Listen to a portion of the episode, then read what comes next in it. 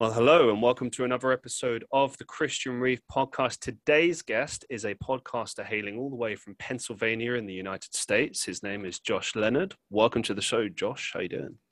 Good, good. Thanks for having me, Christian. I appreciate it. It's a pleasure to have you on the show. Um, yeah, so I will straight up just say, like, let's go straight to the plugging, uh, because I actually appeared on Josh's show. It's not available just yet. And um, to be fair, I don't know when this is dropping either because I do things ahead, as does Josh.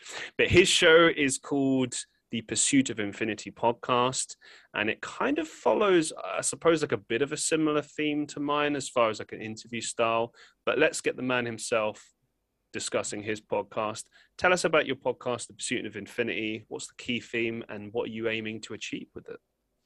Yeah, so uh, it's basically me and my brother and so what we'll do is we'll have like one week I'll post an interview. So either him or I. So far it's only been me that's been interviewing people. Um, so like week one, you know, we'll post an interview, and then week the second episode, week two, because we do weekly episodes, was just him and I discussing things, and we just go on and off that way. So it's either him and I just discussing um, questions revolving around the big questions of the universe, spirituality, psychedelics, mental health, even cultural commentary and political commentary, really spanning across all spectrums. Do you ever sort of extrapolate or, or kind of discuss the previous episodes? So, like if you've had someone particularly, excuse me, particularly controversial or someone who's got some sort of unique ideas that you want to kind of further discuss with your brother like do you ever do that? Yeah sometimes we'll uh we'll mention previous episodes and because the themes are pretty universal throughout um, we often go back to certain subjects that we that we've already touched on and maybe elaborate a little more on those or just sort of bring them to the forefront more within like the topic we're talking about within that episode. Awesome, man. Awesome.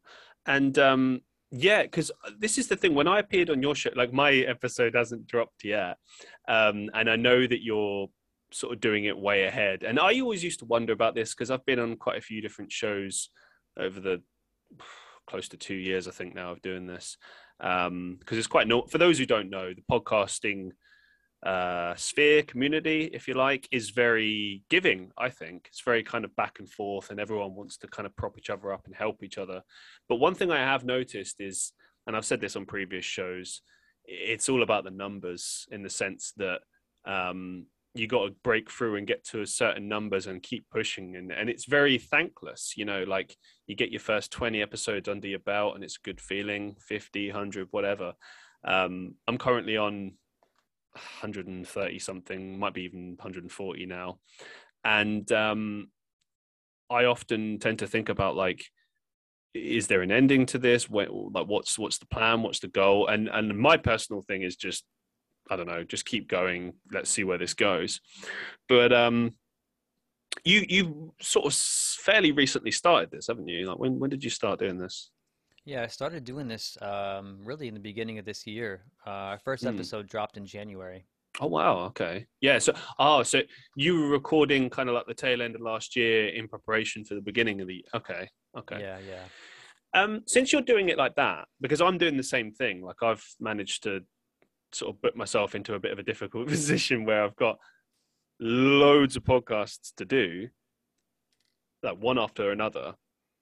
But at the same time, I see it as an opportunity. I'm like, oh, this will put me ahead. I can like pre-schedule these, you know, buy myself some time, etc. You know, and it seems like a good idea.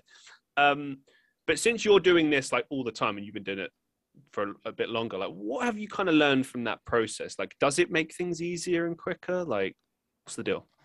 It makes things way easier and it's way more comfortable to have episodes recorded and edited ahead of time yeah. because what I usually try to do is I'll record interviews just as much as possible and I'll keep those in the bank. And uh, then okay. weekly, or actually, usually it's like bi weekly, every other weekend, like my brother will come over and we'll record. And then on that Wednesday or Thursday, I'll release that episode. Mm-hmm. So it's like the the interviews I keep in the bank just for like the you know what I mean like for the later dates and then we record pretty much like on the spot almost uh, when we do the episodes with just him and I. How many interviews have you done so far?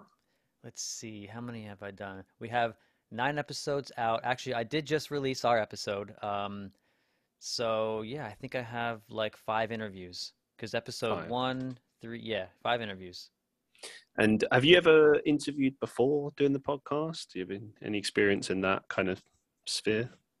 No, I have no experience. Um, I just really, me and my brother just we love to talk about these these types of subjects, Hmm. and we thought, you know, why not just release this as a podcast? You know, because we have interesting conversations. People around us tend to to listen to them, and you know, while we're having the conversation, and say, oh man, this would be a cool podcast to listen to. So we said, you know, why not? And I really love the interview aspect as well too because it allows me to talk to people who, you know, I've admired over the years too. And that's really one of the main goals here is to be able to talk to people who I never thought I could ever talk to before. So, who are some of the people you've been able to sort of talk to that you've been itching to talk to in the in the past? Like, is it like uh, friends? Is it is I don't know. Like, who who have you had on the show so far that you've been really like enamored with? So one person that we just had an interview with, it was episode seven. Uh, I interviewed Joe Moore. He is the CEO and co-founder of Psychedelics Today, which is in uh, it's a podcast and Hmm. education uh, network for Oh, like wow. psychedelic integrated uh, therapy. And these guys are fantastic. Uh, they're one of the biggest podcasts in the space, which was always it's always something I wanted to uh, to get into with them. Um, and I've been listening to their podcast for a while. So that was a really cool opportunity as well. And I have this guy that's coming on at the end of the month. Uh, his name is Daniel McQueen, and he Hmm. wrote a book that I really like called um, Psychedelic Cannabis. So it's all about how to use cannabis as like a psychedelic sacrament Yeah. which is super interesting. So I'm getting to talk to him too. And uh, one of my main people that I'm looking to uh, is a man named Dennis McKenna. When I started to get a little bit bigger and our numbers start to rise, like you were mentioning, uh, that's like my next big goal is to get him. So you have a bit of a keen interest in psychedelics, from what I can from what I can tell. Is that based maybe upon previous experiences, previous ventures into the psychedelic sphere, or is that just purely just interest and and, and looking at you know how one can expand their mind, etc. Like what what where does that interest sort of originate from? Well, the interest initially began around like 2015, 2016. Um, you know, there was all this turmoil going on in my country uh, uh, surrounding the elections. Hmm. You had these big figures, Hillary Clinton, Donald Trump, and like, I just noticed that there's so much wrong with our society. Like, and there's so much going on that is just, it's crumbling us and it's crushing us. And I was looking for an alternative way of thought, an alternative way to sort of to think about things. And I started to really contemplate, um, you know, the big questions of the universe. Like, you know, where do we come from? What are we here for? You know, because obviously the political sphere doesn't seem to be the right place to find our purpose, what we're meant to do, and how to heal the world because it's very sick. And I stumbled across um, a man named Terence McKenna, who is the brother of the dude that I'm trying to get on. Uh, he passed away in 2000, unfortunately. Um, and he talks about psychedelics, mainly psychedelic mushrooms and DMT, dimethyltryptamine. And I started to get really, really interested in these things because he would claim that you can transform your mind, transform the world, and there these were just real magic. He described it as um, it's basically the thing that they told you could never exist. You know, it's like a real connection to quote unquote God or spirit or soul. And I thought, man, this seems uh, this seems interesting. Um, and it it didn't, of course, it didn't click until I actually tried psychedelics. And mushrooms were my first introduction Hmm. into the psychedelic world. And I mean, the experience of the mushroom was just reaffirming of everything that um, that he was saying and everything that I was reading around the internet and um, listening to on podcasts and things like that. Um, so yeah, the experience really, really reaffirmed what I was going for. And can you explain a bit more about your actual experience, like the sort of things you were seeing or feeling? Like, what was it? What was that like? The experience itself is it's very subjective, and Mhm. it's very dose dependent. So without getting too crazy into like the details of the dosage, there's like thresh threshold dosages where you really don't feel too much. Even before that, there's micro doses, which I'm not sure if you've heard. Mm-hmm. Um, a lot of in Silicon Valley, microdosing is becoming really popular. And I mean, these are doses that you can't even feel an effect. It just gives you a slight edge on your creativity, your energy levels. Um, and there's, it's really not um, a dose where you feel like you're getting like high in any way.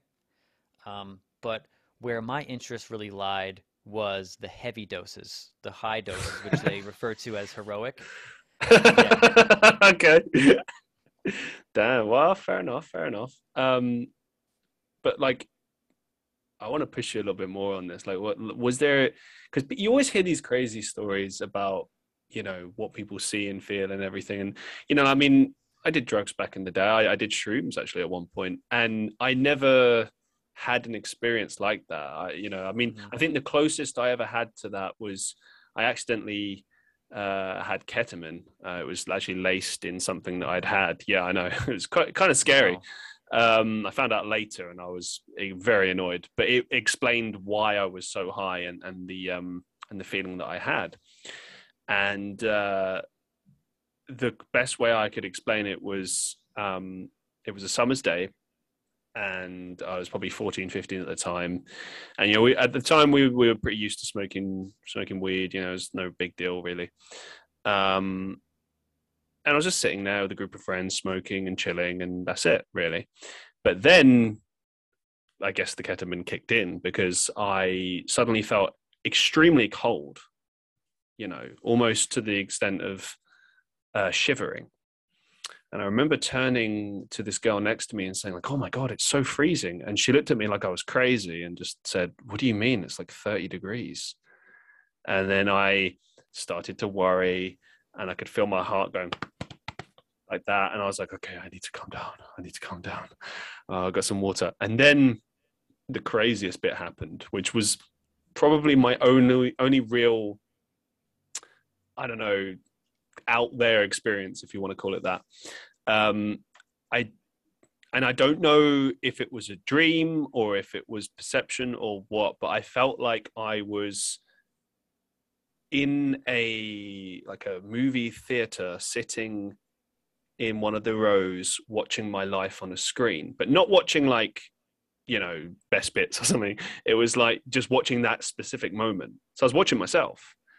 And i remember switching in between that feeling and then also you know like just me sitting in that piece of patch of grass you know experiencing that that moment. And it kept switching. And every time it kept switching and i jumped back into my body so to speak um i remember thinking like oh my god calm down calm down. I don't know when it's going to happen again. I just need to get through this. It'll probably last like an hour or two. Like i've read enough online to know that this won't last too long. And eventually it did. And i was just like oh my god that was intense. So that's my experience. Was it what was it like that comparable? What was what was that experience like? What can you tell us? Oh yeah, I've had I've had some pretty terrifying experiences. I've I've done I've done mushrooms uh, some a bunch of times. Um, it's hard to even say how many times. Um, mushrooms are my favorite and pretty much my my go-to psychedelic. Um, I ha have experience with DMT as well, Mhm. um, which is just outrageous. The most outrageous psychedelic it, you know that there is. But uh, yeah, I've had some pretty terrifying mushroom experiences too. Some absolutely glorious as well. Because when you get to the really higher doses, um, there's a feeling of losing your mind. wow That is the most terrifying feeling in the world. And what that is, is sort of like um, your ego is sort of holding on because it's feeling the warning signs of its disillusionment. So, what happens when you take a really high dose is so when you start, it takes about an hour and 20 minutes for it to come on. Hmm. And during that hour and 20 minutes is the most anxious I've ever felt in my life. I, I get so anxious, so, so much anxiety because you feel yourself starting to merge with this, this thing, you know, this thing you can't describe and, and you, you feel yourself, it's, it's so hard to put into words, but you get this crazy anxiety as if your your mind is about to lose control because what your ego does is it's basically meant to facilitate survival within like the physical world. And what the mushrooms do is they sort of dissolve your default mode network which is the place that your ego lives essentially within your brain. And when that happens all the alarms go off and your ego is like no no no no no i gotta hold on to this. I can't allow myself to to go through this. But you have to override that and surrender to the experience. And when you do surrender that's when all the magic happens. See that to me sounds terrifying though because in a way you said you talk, you spoke about losing your mind. Like couldn't you in theory be lost forever? I mean when when when you talk about this experience it kind of reminds me of um, Syd Barrett from Pink Floyd, who famously did an, like a particularly intense acid trip, and he was described as being sort of lost forever. You know, like he's he's I, I, don't know if he's still alive now. I assume not, but like he was alive for many many decades, but like just away like his mind was gone Syd was gone it's just like he was a shell of himself kind of thing um and it sounds a lot like what you're saying this idea that maybe when he did his trip he let go but he never came back generally speaking your mind will tell you that you're never going to come back and you're going to die and this and that but you always come back the the difference between whether or not you come back in a healthy way is dependent on a few things. Number one is before you go into the experience, what research have you done? Um, what's your intention for going mm. into it? Like some people, they go to a party or they go to a festival or something and right. they take a whole bunch of acid because also it's very dose dependent as well. So people don't necessarily know how much they're taking or what they're getting. So if you take a whole bunch of drugs, a whole bunch of acid at like a festival or a party, and you're just trying to have fun with your friends, you may have an like an unintentional what we call spiritual emergence, which is that that spiritual um, experience, which is which just just blows all your perceptions of what you previously thought were real and what were important just out of the water. So to me, it sounds like what someone like him experienced was possibly they didn't he didn't actually know what he was getting himself into mm. and also uh, afterward what's the most important part about taking a psychedelic especially at a high dose is that you what what you call integrate you integrate the experience into your life because you go out into these far off places, into these magical realms, and what's important is that you ha- those those experiences have to inform what you do when you come back to this world and this realm. At least that's that's the way I look at it. Is that this is our default realm here, our default mode of consciousness, and when we come back, we have to integrate those experiences into this mode of consciousness because if not there's like a there's a battle there might be a battle between yourself you know not knowing what's real not knowing what's important you know what i mean yeah but like when you say it like that it implies that you know there's definite control and it's like something that you have to consciously do in the sense that you know, and I'm just theorizing here, like, you know, based on what you've said. But to me, it seems like you're sort of saying, like, once you come out the other end, you've then got to kind of categorize what you've just experienced and understand, like, oh, this is what it means, this is what it means, as opposed to maybe uh, continuously uh, questioning like oh what's the point of this oh my god what's the point what's the point what's the point? and driving yourself nuts with it like is that kind of what you mean or have i missed something there or is there a bit more to it Sort of. Um, yeah, I mean that's that's sort of the idea. I mean, essentially, these experiences are so profound that they tend to um, to change a person's outlook on what's real, on what's possible in the world, and what's important. And if you're not ready for that type of, of like reality shattering experience, then oftentimes instead of integrating it into your life as like a new form or a new perspective of thought, um, instead, you fight against it. right And these experiences are all about surrendering. Um, and if you do surrender, if you do it the right way, and you consciously integrate it into your life, it can it changes. It can change everything. I've seen it happen. It's happened to me, to people that I'm close to.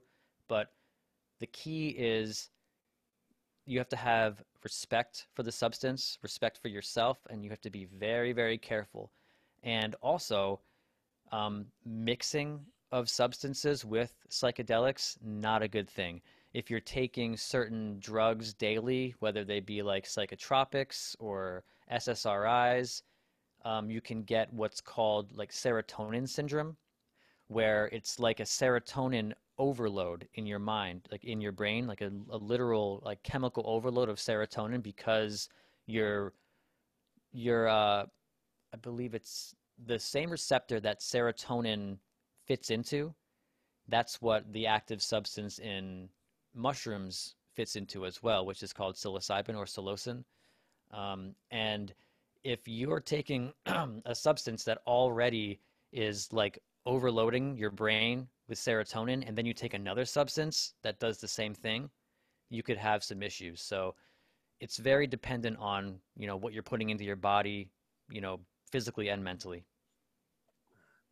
it's crazy how fragile our minds are just just a little bit of an imbalance or or a tick one way and that's it changed forever. That's crazy to think about. It may, but it makes more sense now. Do you know what i mean? Like for instance if someone has like a particularly catastrophic like car crash car accident something like that and they ha- you know it hits them in a particular way and it can restructure everything you know like in their brain for example and then they're not the same person and they demonstrate different behavior and but it makes sense in that you know like i think we believe we're a lot stronger than we are in, in some way. Like don't get me wrong like we are stronger than than we believe but we have to be careful.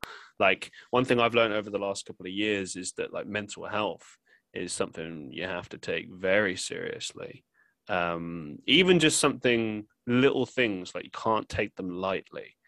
You know you got to pay attention to them and really you know try your best to work on them etc Yeah, and these experiences are often um, described as some of the most powerful and important experiences of people's lives, along mm, with like the birth of their child and things like that. So when there's something that's that profound that you can experience, you have to take it, you know, very carefully.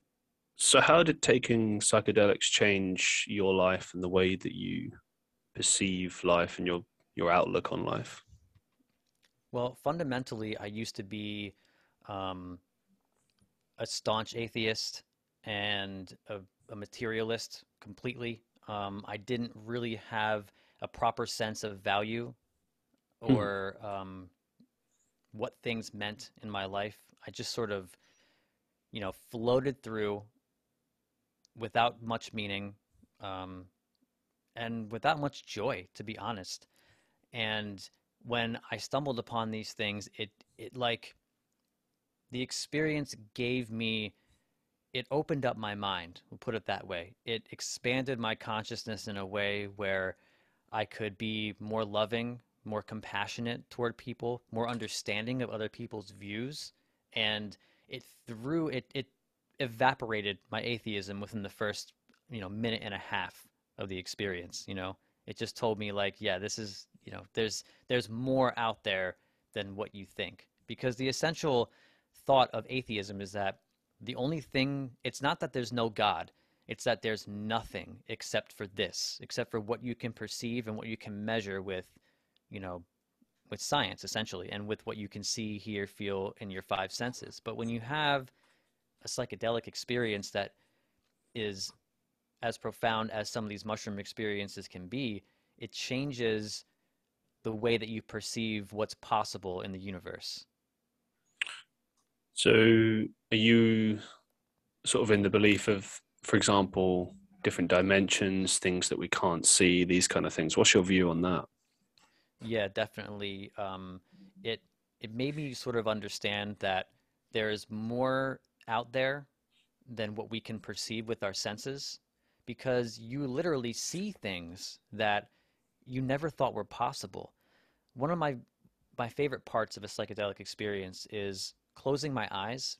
So when I do it, I I take it in you know a dimly lit room um, with relaxing music, candles around, like a very peaceful environment, and that allows me to easily close my eyes and go inside. And what that means is like so when you close your eyes, you see these closed eye visuals. You know, you always hear about people who take mushrooms, seeing the the walls breathing and you know seeing things melting and and all that. That's fun and that's fine, but where the rubber meets the road is when you take a high dose and you close your eyes and go inside, because behind your eyelids you see some of the most magnificent things you could ever imagine. Like I my DMT experiences and some of, of my mushroom experiences, I, I can I describe as like the most beautiful things I've ever seen. And that's like not even a comparison by by tenfold because you see these colors and these shapes and these objects morphing in on each other and it's impossible for your mind to come up with this stuff by itself. I remember thinking the first time I was like, man, like my how in the world did my mind create this on the the backside of my eyelids like how am i seeing this and then at a certain point the visuals almost diminish for me and then i get and this may sound crazy it may sound very strange and weird and i, I understand that but it's the only way i can put it into english is it feels like you connect with some like superior intelligence that is like feeding you information. Mm. You know, it's mm. almost like you're it it you expand your consciousness into the consciousness of this ultra intelligence and it allows you to swim in just an endless realm of ideas and it's it's very interesting to say the least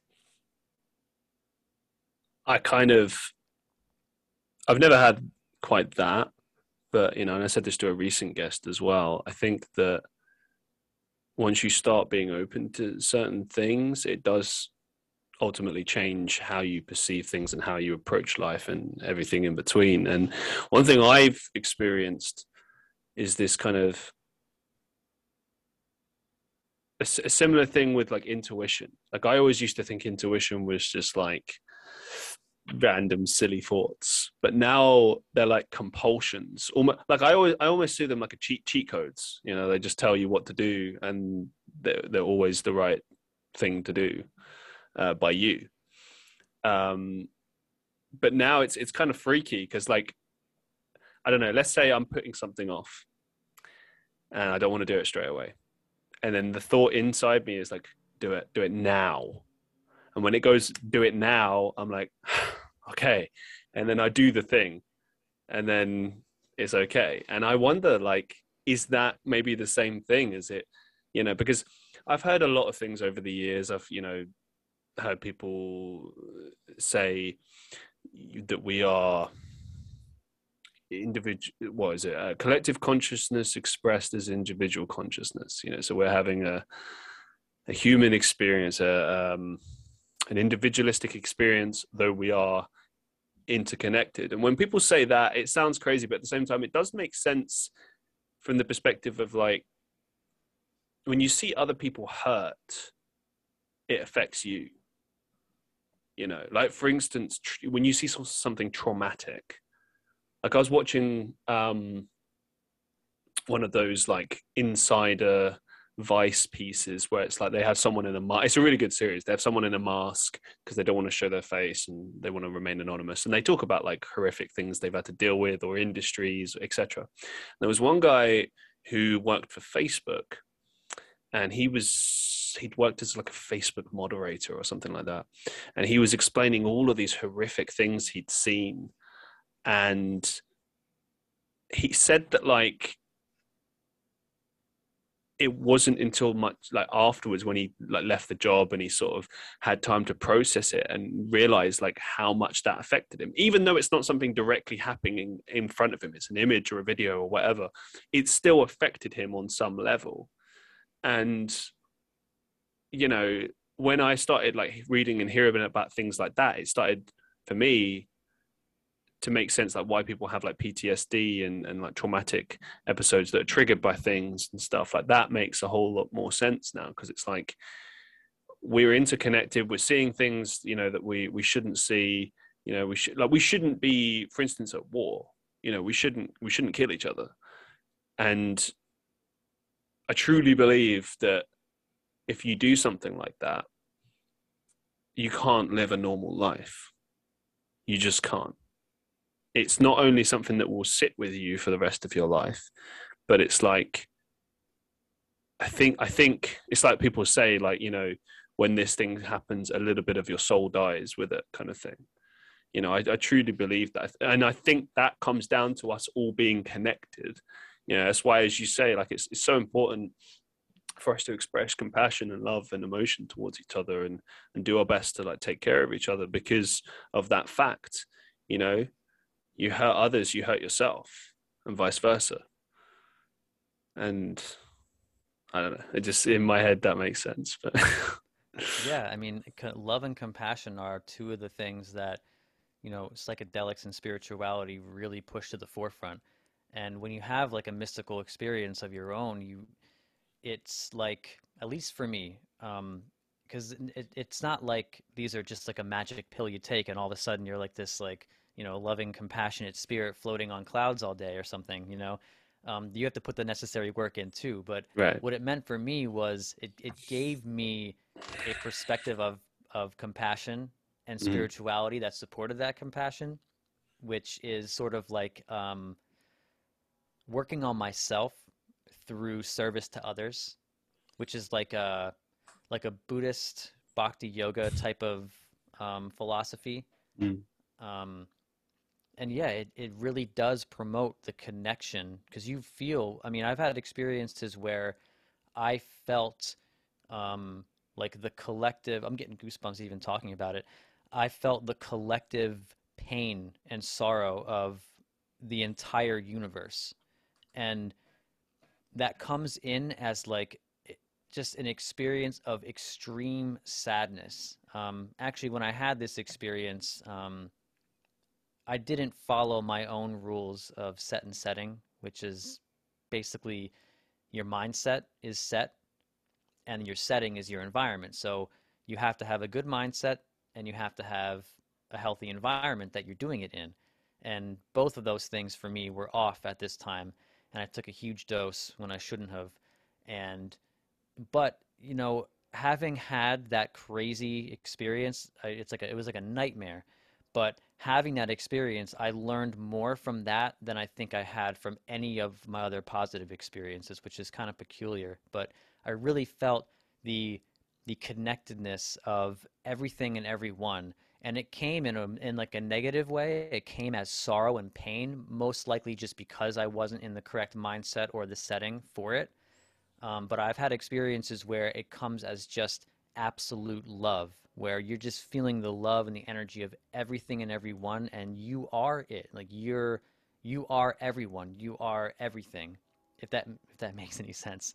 No no it does. And it kind of reminds me of when i was a kid. Well no actually okay no this is really oddly specific but just bear with me i remember see we have this thing in the uk um, Remembrance Sunday. It's like two days. We wear like poppies. It's to do with World War One and World War Two, and um, I always remember looking at all the adults looking really somber on those days, and never really quite getting it or connecting with it. Like I, I understood that it was a sad thing and that people had died. I understood the concept of that, but I didn't feel anything.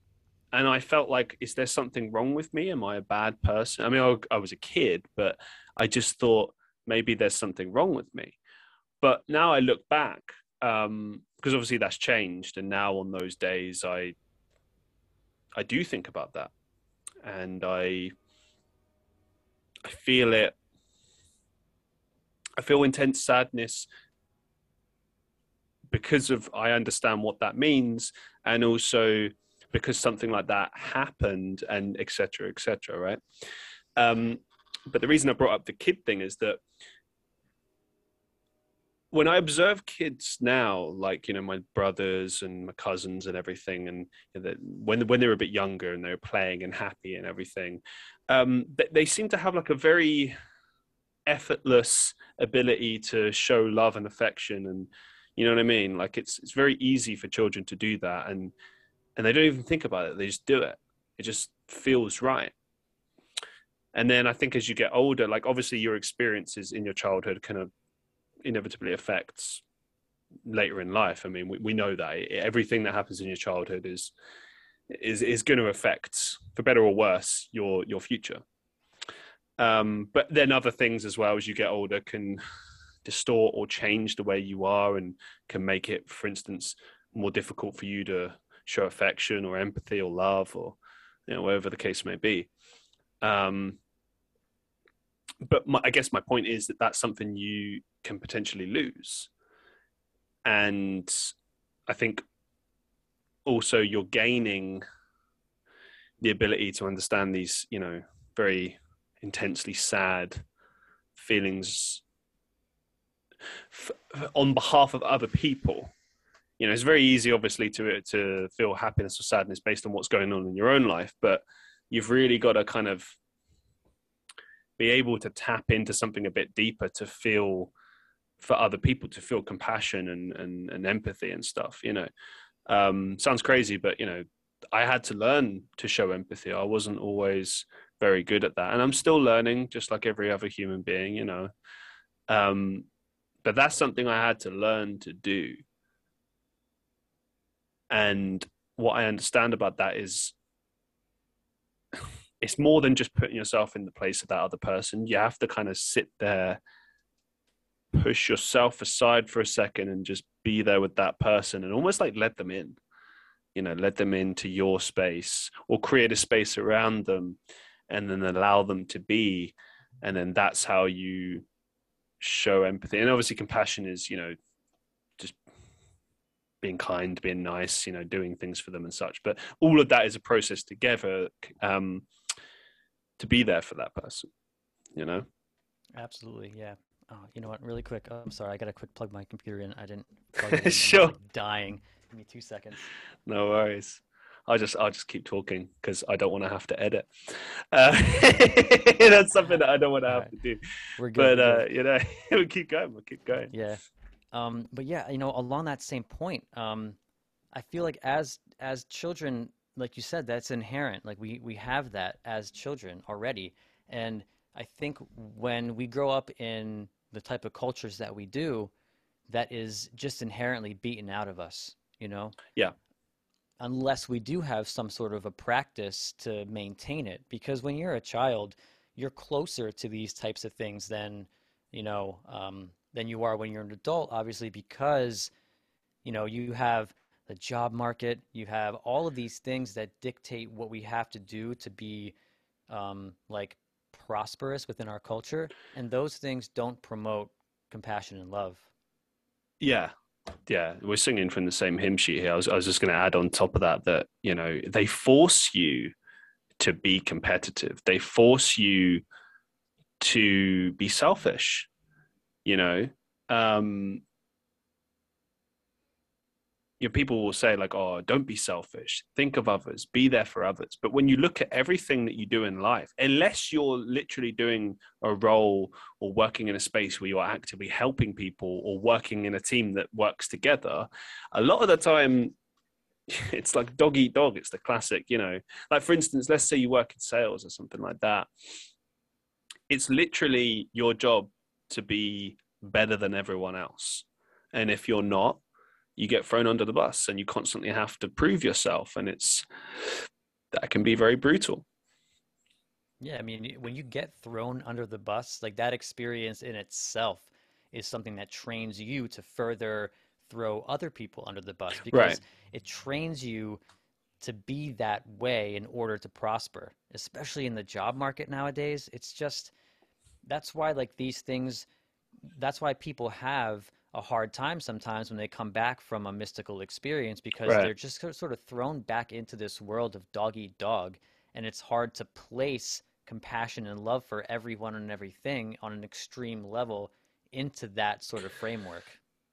I had a similar experience, and I I know my v- listeners and viewers now are probably groaning because it's like, oh god, he's going to talk about it again. But yeah, I am. Uh, so I lived in Europe for a couple of years. I lived in a country called Estonia, and and I had something akin to a spiritual awakening. And we'll keep it at that. If you want to listen to me talk about it more, go check out other episodes. Point is, reason I'm bringing it up is that that was my I suppose shifting in in reality and and interestingly it, it, it felt much the same as, as what you're talking about with some of these experiences coming out of taking heavy drugs like it i felt different i felt different when i was there i mean it was a different country different lifestyle right but estonia is a country that's like yeah, there's a lot of forests. There's a lot of farmlands. I worked on farms. I was on farms at some points. So I spent a lot of time in the countryside, away from it all. Even in the cities, you know, I, I still felt very disconnected from the world in a strange kind of way, um, because so much of it is rural, and it, you feel very isolated, and it's it's strange. It's very strange, um, and I think a lot of that came was because I was just away from from the UK for so long, and um, I think on a deeper level, everyone has like a connection to their homeland to some extent. When you're away from your homeland for a long time, I feel like a part of you is not with you. Like I always felt like a part of me was away in the UK. I wasn't, you know, and then I came back and here's the thing, like, and I don't think I've ever actually spoken about this before, but when I came back, I was very like more spiritual, hippie-ish kind of thing, you know.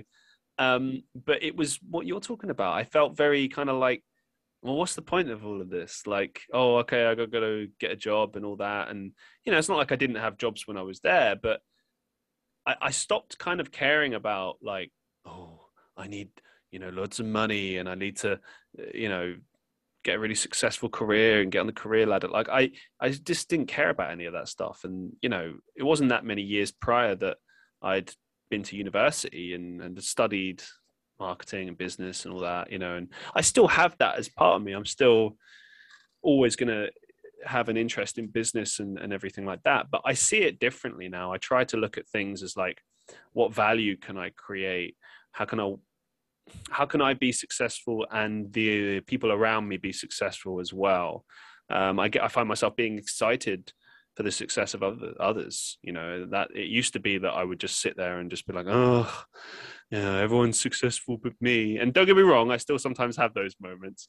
Um, but for the most part, I find myself very genuinely happy for other people that I know and I celebrate their successes. And I think that can only f- come from having an experience like that or something similar where you have kind of a the, the, the sense of self is destroyed a little bit and, and it, it makes you question these things. You know, like I, I thought about the idea of being rich, having a lot of money. Um, it would make life easier. I know that. It would allow me to do the things that I want to do. But the thing that's truly going to make me happy is being able to do all of these things that I love to do for a living. And then hopefully those things can also help people. Like that's the thing as well. I could easily, well, not easily, but I could, let's say I was successful and I got the things that I wanted to get, right? It's kind of pointless if it doesn't help anyone you know and it's the same way as like okay let's say you become rich and successful or something right um, what's the point if you've got no one to share it with Like Yep. it's just, just there's no point. You know, it's just like 'cause sometimes I'll, I'll do that now. Like, um, I don't know. Like maybe I order a takeaway and I share it with the housemate, and they're like, "Why? Why would you give this for free?" And I'm like, "Because it's better when it's shared. It's just more enjoyable." You know, I'll I'll enjoy it more as well. It's almost like a, it's it's almost like a selfish thing as well. Like, um, you know, when I when I used to do volunteering, um, you'd have the same thing. People would question and be like, "What? Why you? Why you use your time? Like, do you get paid? No. Well, what are you doing it for?" And it's a two way thing. You want to help other people, and you want to feel good about yourself. You want to feel good in the sense that you're giving something to the world, creating value, not just taking from it. I, I suppose. Yeah, it's what like I was saying earlier. It's it's you're saying the exact same thing. It's like it's working on yourself through service to others, you Right. know, and that you know that's why people you know say like you know don't be selfish, like be selfless, but that's impossible because it feels good when you do something selfless. That's selfish, you know, like the the feeling that you get from helping people technically c- should be considered as selfish because it's it's a great feeling. It, it's um, I've heard, uh, I believe it was Aubrey Marcus on one of his podcasts. He was talking to somebody and he said, uh, "There's no drug more potent than service to others if done correctly." And Mm. I think that's that's a true statement. I also believe that you have to be selfish to be selfless. I agree. Yeah, like it's that sort of thing. And like, how can you expect to bring happiness into the lives of others if you're not happy? hmm You know, I mean, the amount of people I've met over the years who are wonderful and so unbelievably selfless, but they're suffering. They're not happy. They're not getting what they want, or they're putting themselves um, to one side for years and years and years, and that catches up with you, and you're gonna have a breakdown. Like you got to put yourself number one, because everyone in your life will benefit as a result of that. Like obviously, what I mean by that is you got to take care of yourself. And that's everything from your health, your mental health, you know, your career. Like I think like it's very easy to say like, oh well, I put myself my, career and everything and my own interests aside for the people I love. And it's like, yeah, but sooner or later there's going to come a point where you're not going to feel fulfilled. And I think that's such a big aspect of being human, isn't it? Like let's be real like none of us know why we're here or what's the point of you know there's probably no point to any of this but we still have we desire that sense of purpose we have to create a sense of purpose or else we'll go crazy. That's just how it is. And i think what better purpose than to be the best that you can be and help others be the best that they can be. Yeah, and you can take that even a step further when, you know, when you realize that you aren't just you, that you are everyone, you know?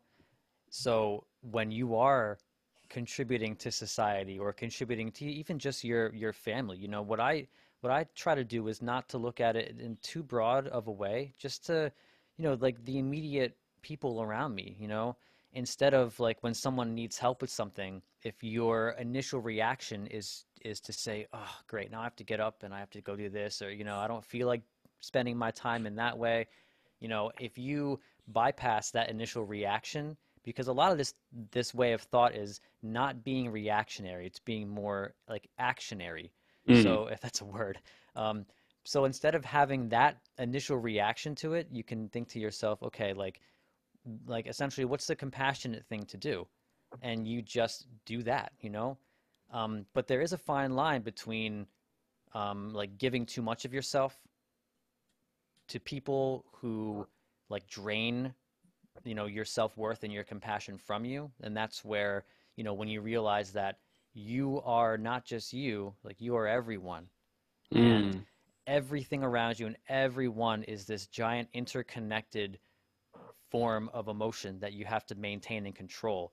And if you do that correctly and you do that efficiently according to how you feel inside yourself and what your intuition is telling you, then you can start to create like a joyous environment for you and everyone around you because you'll you'll see that when you start to do these types of things, everything and everyone around you will will brighten and people will gravitate towards you. You know, I've seen this happen plenty of times through, you know, people in my life and you know myself included.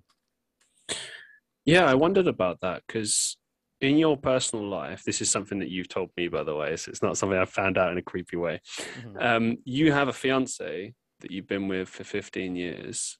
Yeah. And the, I mean, the main question I wanted to ask you is, dude, what's the secret? Like, please let us know. but but also, like, yeah, like how how has um spirituality and everything you've learned from psychedelics and everything in between like actually benefited that relationship and other relationships that you have um, immensely so at a certain point in time um, like right before and as i was getting into these types of things um, now my fiance and i had been together we've been together since 2007 and we've had you know plenty of ups and downs i mean many many ups and downs. And when I started to go down this path, we were sort of um, we were beginning to separate, like wow. not officially, but we were beginning to sort of um, go down separate paths, and both of those paths, mine and hers, were negative. Oh, so to speak, they were they were just they were bad paths. It was, you know, going out and drinking, and you know, meeting other people, and you know, just doing doing things that were not beneficial to our relationship or to ourselves. Um, and at a certain point, I started to do psychedelics, and I was having these realizations that, wow, like what I'm doing is not conducive to a healthy relationship with anyone in my life, especially the most important person in my life, you know? And we were at a point where we were pretty much about to call it quits because it just was we just weren't on the same wavelength, you know?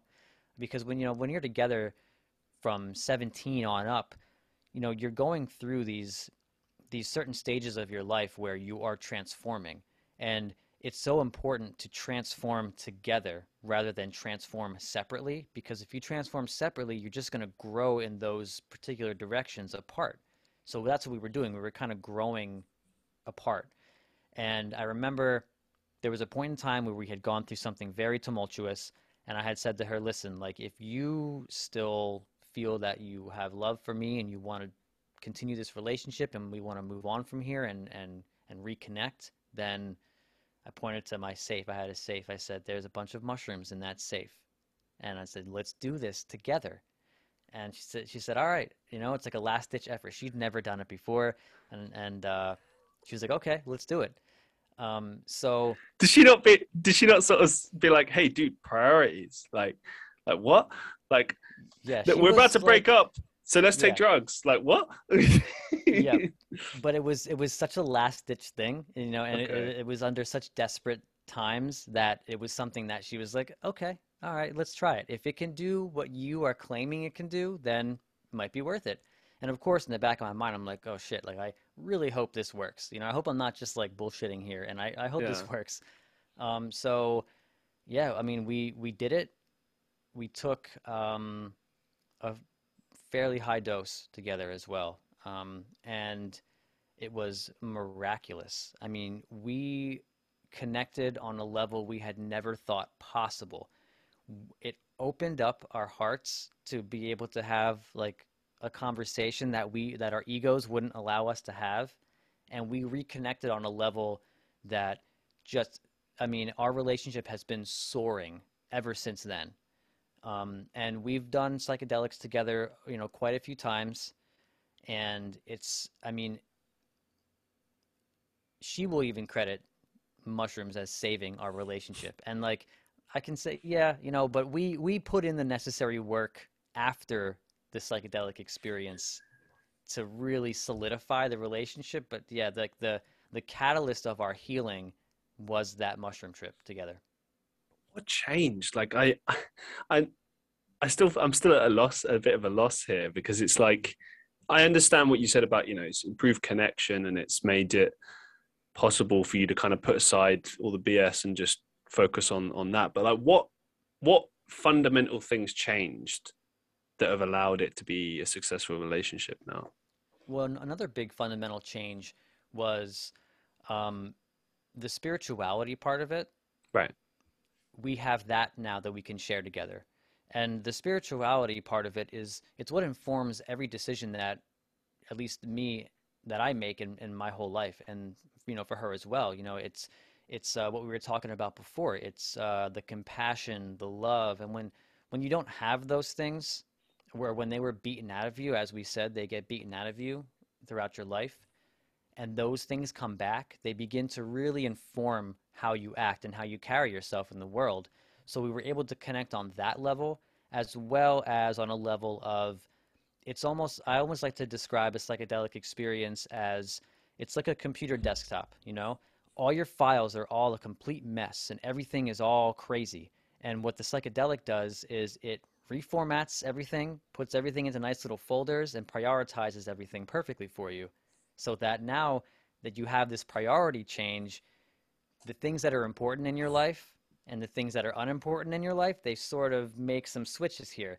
And previous things that we thought were important, like um, approval of others, like going out to bars and you know getting attention from people and, and things like that.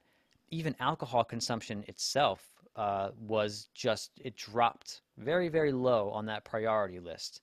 So just the our our day to day activities the things that we valued in in each day changed completely. And what rose to the top of that priority list was our relationship and each other and the people around us and you know becoming fulfilled not necessarily um, just like a coat of paint happy you know? Because when you think of happiness you know you could play a video game and be happy you're smiling you're having a good time or you could you know, drink and go out and do whatever you want to do. And you're, you know, you can be happy doing those things and you can enjoy yourself. But being fulfilled became more important than just being happy. And we understood that fulfillment came from each other. And we had this love and this connection that ran so deep that we were sort of putting on the back burner for other things. And this brought it to the forefront as the most important thing. And when you brought up like what's the secret? The secret is prioritizing each other as the number one priority in your life no matter what in any way. And i mean any way.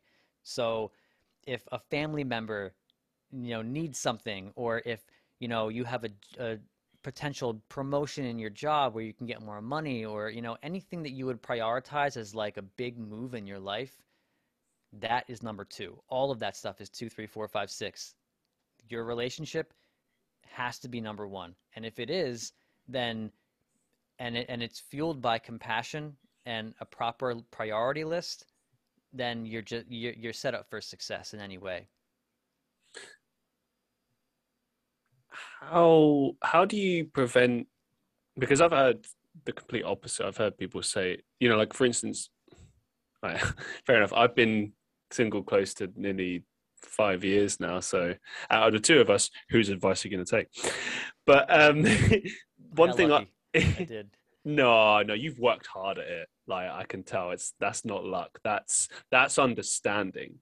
That's you know learning lessons, putting things to use. As you put it, I mean, 15 years. Come on, like you you you going through ups and downs. You keep working it, keep working it, and you continue to work at it. You know, um, and I, I think that's true of just anything in life.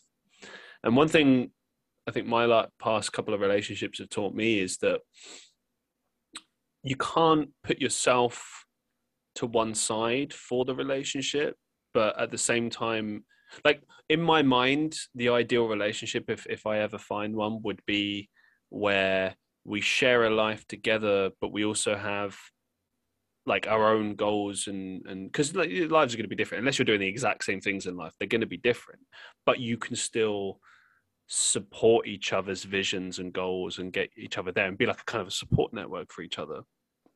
But what you're saying a little bit, um, I'm not saying it, it goes against what I'm saying, but it, it does kind of imply that like, well, the, no, the relationship is the most important thing, and and and your stuff is secondary. And it's like, okay, well, it, under that line of thinking, um, how do you prevent the relationship from getting in the way of you know your individual things so when both people's priority lists consist of number one being the other person then like for me for instance like if she is my number one priority, then what is important to her, her passions, the things that she wants to do are they like they come with that. So I would never get in the way of anything that would make her fulfilled and happy because she is my number one priority and vice versa. If Mm. I want to do something in my life, like if I want to start a podcast or if I want to do anything, you know, I have her full support because I know that I am her number one priority.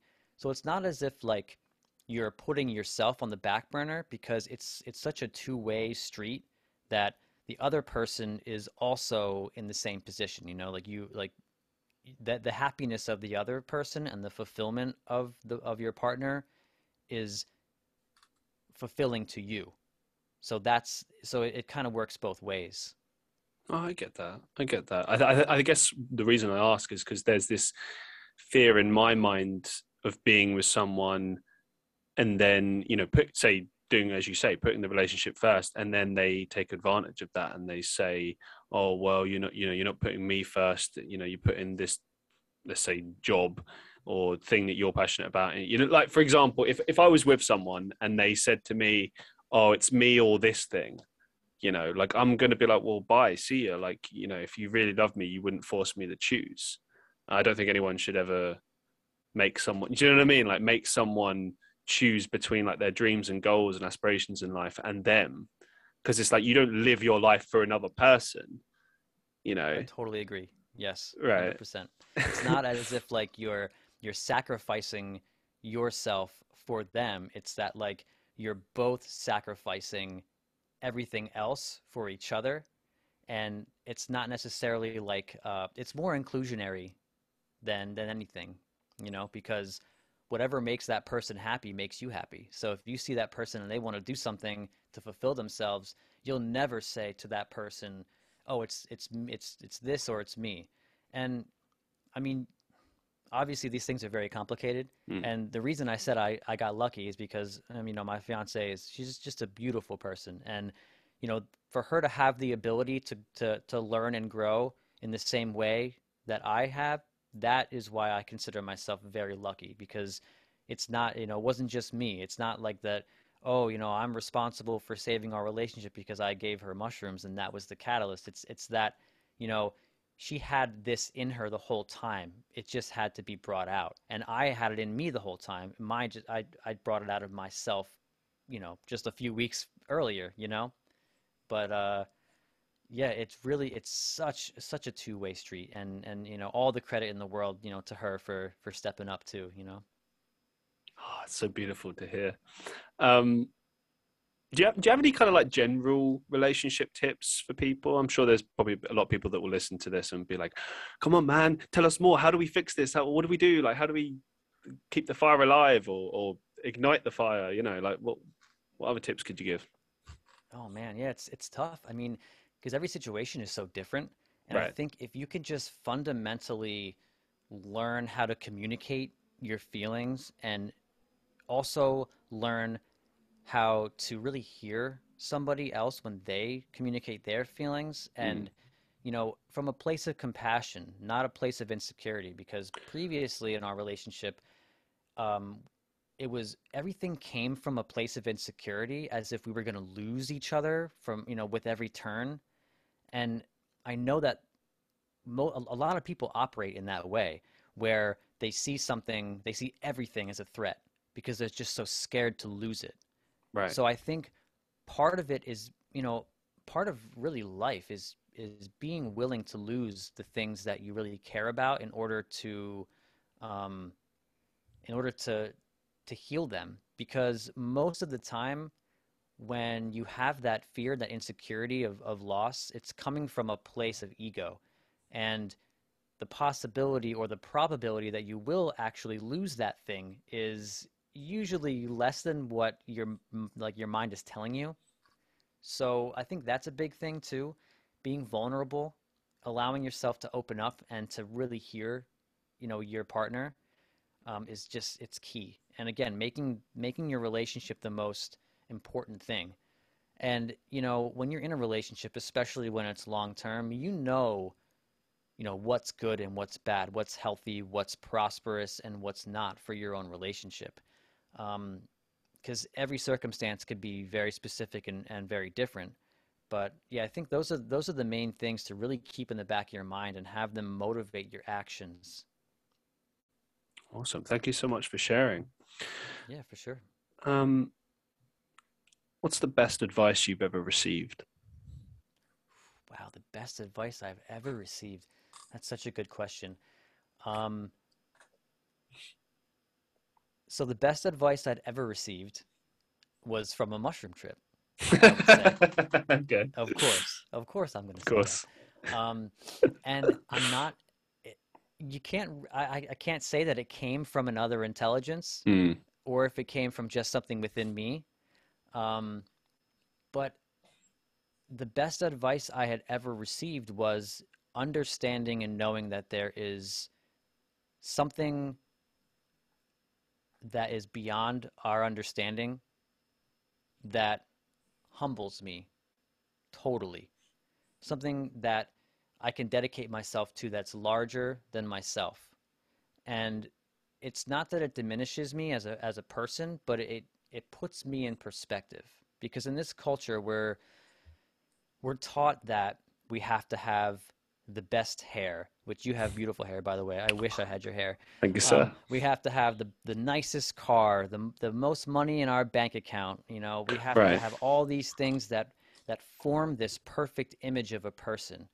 And when you realize that that's not really the thing that you're supposed to go for, and that there are larger and more important, like meta networks that are outside of what you feel is like the ultimate reality it's it's really it's almost like the message of any religion too you know? Um, spirituality whatever you want to call it god you know that thing is going to to serve you if you follow its path. If you if you follow like like you were saying earlier it's like you get sort of these messages in your life and from yourself that tell you do this thing and don't do that thing or uh, another way to think of it is they're they're referred to as synchronicities. When you mm. see synchronicities, random events in your life that seem to connect, that is sort of an implication that you are traveling down like the correct path. You know what I mean? I do, and it's kind of freaking me out to be honest. it, it's it is it's it, it freaks you out unless you can center yourself and sort of like just put it in perspective that it's okay. Just because this is happening and because it's so weird and so crazy doesn't make it bad. It actually makes it good. One of my uh, podcast guests the other day, um, who came on the show, is deeply spiritual and d- different d- in a different way, but um, just yeah. And she had turned around and she she claims. I mean, she hates the word psychic, but that's what she is.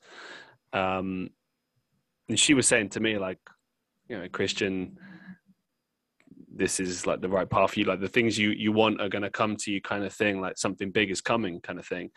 And i don't know like in my mind i would love that. I would love all of those things. But at the same time it's daunting as well. And i almost feel like I don't deserve that. Like that that's the sort of thing that happens to special people. Like I'm not special. You know. That's how I feel a lot of the time. And you know, I, I keep looking at this this podcast, which there's a lot of other goals and, and things that I have in my life that I want to achieve. Like I'd love to, to do acting. I'd love to do voice acting properly. I'd love to you know, finally record some of my music, you know, and I've said this a million times on this show. Um, but I, I can honestly say this is probably the one thing in my life that I can actually see the progression over time. And other people have said that as well. And, you know, I mentioned earlier, like I've had a lot of guests on the show and, and such. And it's, it's interesting to me because my own, my only kind of approach to this has just been to keep doing it you know like just just keep trying. And hopefully it'll get better and hopefully it will go somewhere or something.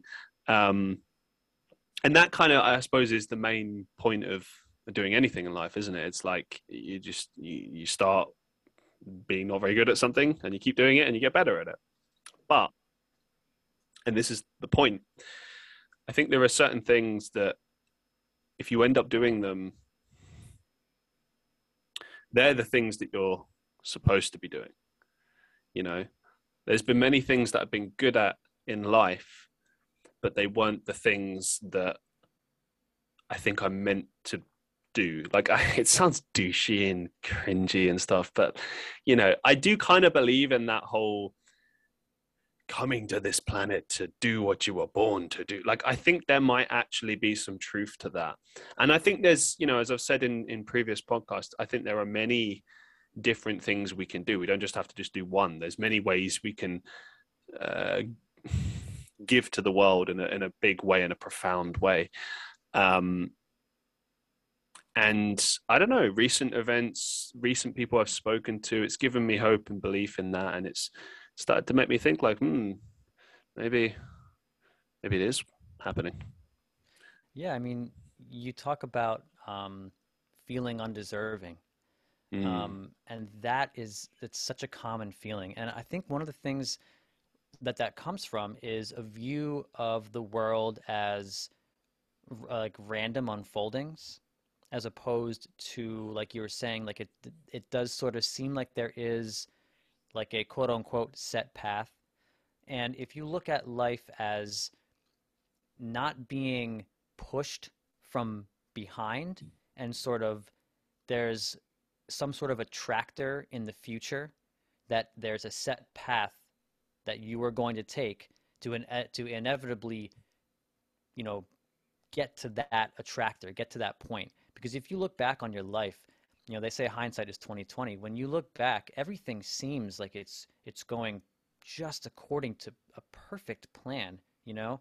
Because if anything was different in any part of your life you wouldn't be the person that you are right now. Like that butterfly effect you know? If a butterfly yeah. flaps its wings in a different way you know the whole world could be different. So if everything in in both of our lives had not gone exactly as they they did you know, we wouldn't be here speaking to each other right now. And if you look at life as hmm. sort of, you know, uh, a journey to an ultimate attractor at the end, you could sort of see where you can solidify each stage as almost, I wouldn't say preordained, but it's almost like there is a path that we're going on and there's something that's attracting us. And if we follow that thing, everything's going to be okay. Damn this is some deep stuff, man. I'm yeah, wow, wow. Um, yeah, just another similar question to the one I asked you before. Mm-hmm. What's the biggest life lesson you've learned so far? Man, the biggest life lesson I've learned so far is probably to carry myself with love and compassion in everything I do. And you know, that's that's toward everyone mm. externally and everything externally and also myself. You know, because even in, even in like a job market, you know, um, where you're in, a, I'm in like a competitive environment in like an office setting, say, mm-hmm. and if I conduct myself with love and compassion in even an office environment where you wouldn't think any of this stuff would matter, people respond to that in such a positive way. People find themselves attracted to people who um, who emit light from them, you know, and you emit light from yourself with love and compassion, not with anger and hate. So every day, in every situation I'm in, I try my best. I'm not great at it all the time. You know, I have a lot of work to do, but I, I just I try my best to to carry myself with as much love and compassion as I can. It's been a real pleasure talking to you, Josh. Like I've really really enjoyed it, and I know our listeners are gonna absolutely love this conversation. Um, I think it's weird. Um, I say this every once in a while. I have a show that makes me start thinking, or that I particularly enjoy, or you know. And I don't get me wrong, I enjoy every show, but there are some times certain conversations you have, not just with things like this, but just in life, that alter the way that you think, or redefine the way that you think, or just present new ideas, or, or you know, maybe even reaffirm what you already believe. And this is definitely one of them. And I just wanted to say real heartfelt thank you for that. Thank you for all the um, just wonderful advice and experiences you've shared today. And uh, yeah, just a big thank you. And thank you. Thank you so much for your kind words and thank you for being receptive to what I, you know, am putting out there. And also, I mean, you're a fantastic interviewer. This has been oh, well, a, thank you. a fluid and just very enjoyable conversation. And I, I really appreciate you having me on. And I mean, I'd love to do it again. Love to have you back on my podcast, my podcast too. And yeah. Absolutely. I, I'll just say now, you know, you're always welcome on the show. Would love to appear on your show again. And I'll just say that as well, guys. Make sure you go and check out the Pursuit of Infinity podcast. Um, I really loved being on on Josh's show. Uh, the conversation was very similar. It's a bit of a different format, but it was uh, very similar. And um, there are certain people you click with sometimes, and I think it's it's like that. So, yeah, thank you very much. And uh, to all the listeners of the Christian Reeve podcast, as always, be safe, be well, and I'll see you in the next one.